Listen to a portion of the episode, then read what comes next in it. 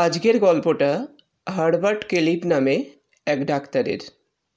Herbert কেলিভ একজন খ্যাতনামা doctor ছিলেন।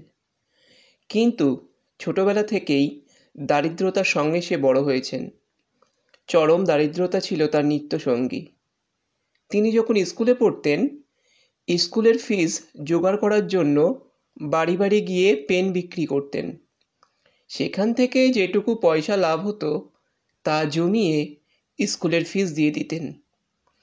এভাবে স্কুল থেকে কলেজ কলেজ থেকে ভালো রেজাল্ট করে ডাক্তারিতে ভর্তি হন।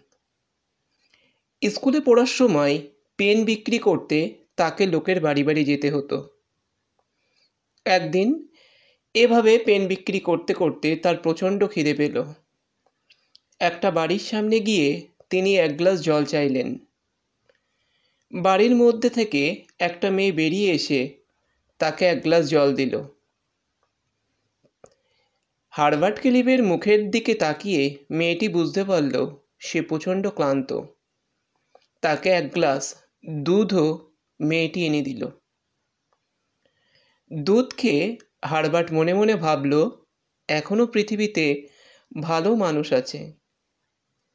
মেয়েটির নাম জিজ্ঞাসা করতে সে বলল মেয়েটির নাম মারিয়া উইলিয়াম।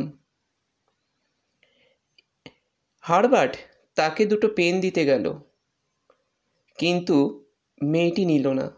সে তাকে উত্তর দিল, এই পৃথিবীতে কারোকে সাহায্য করলে তার দাম নিতে নেই।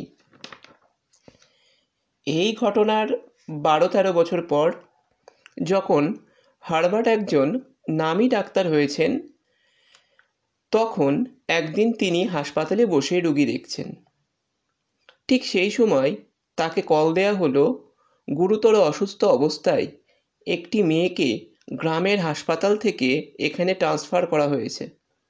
হারবার্ট তৎক্ষণাৎ সেখানে গেল। মেয়েটির অবস্থা ভালো নয় বুঝে তাকে গল ব্লাডারটা অপারেশন করল। গল ব্লাডার অপারেশন করার পর ধীরে ধীরে মেয়েটি সুস্থ হতে লাগল। লগবুকে মারিয়া উইলিয়াম নামটি দেখে বুঝতে অসুবিধা হলো না, এই মেয়েটি সেই মেয়ে যে ক্ষুধার্ত অবস্থায় হারবার্টকে এক গ্লাস দুধ দিয়েছিল। ধীরে ধীরে সুস্থ হয়ে উঠল মারিয়া। হাসপাতালের বিল তার কাছে পাঠানো হলো। বিল দেখে মারিয়া ভাবতে বসল, এত টাকার বিল? তার পক্ষে মেটানো অসম্ভব। হাসপাতালের বিলের উল্টো দিকে আরও একটি চিরকুট ছিল।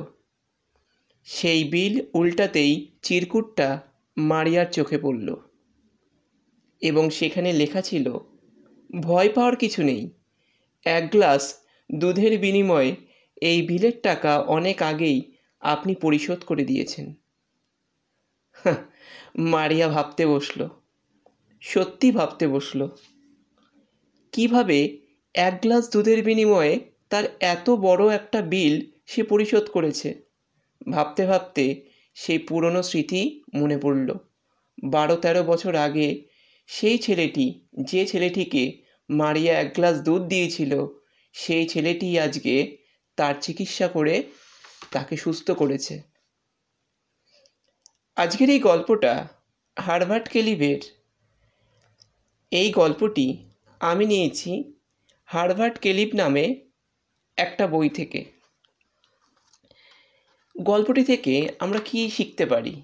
গল্পটি থেকে আমরা শিখতে পারি কোনো দিন কারোকে কোনো কিছুতে সাহায্য করলে তার প্রতিদান আশা করতে নেই। ভগবান ঠিকই সেই প্রতিদান কোনো না কোনোভাবে আমাদেরকে ফিরিয়ে দেন।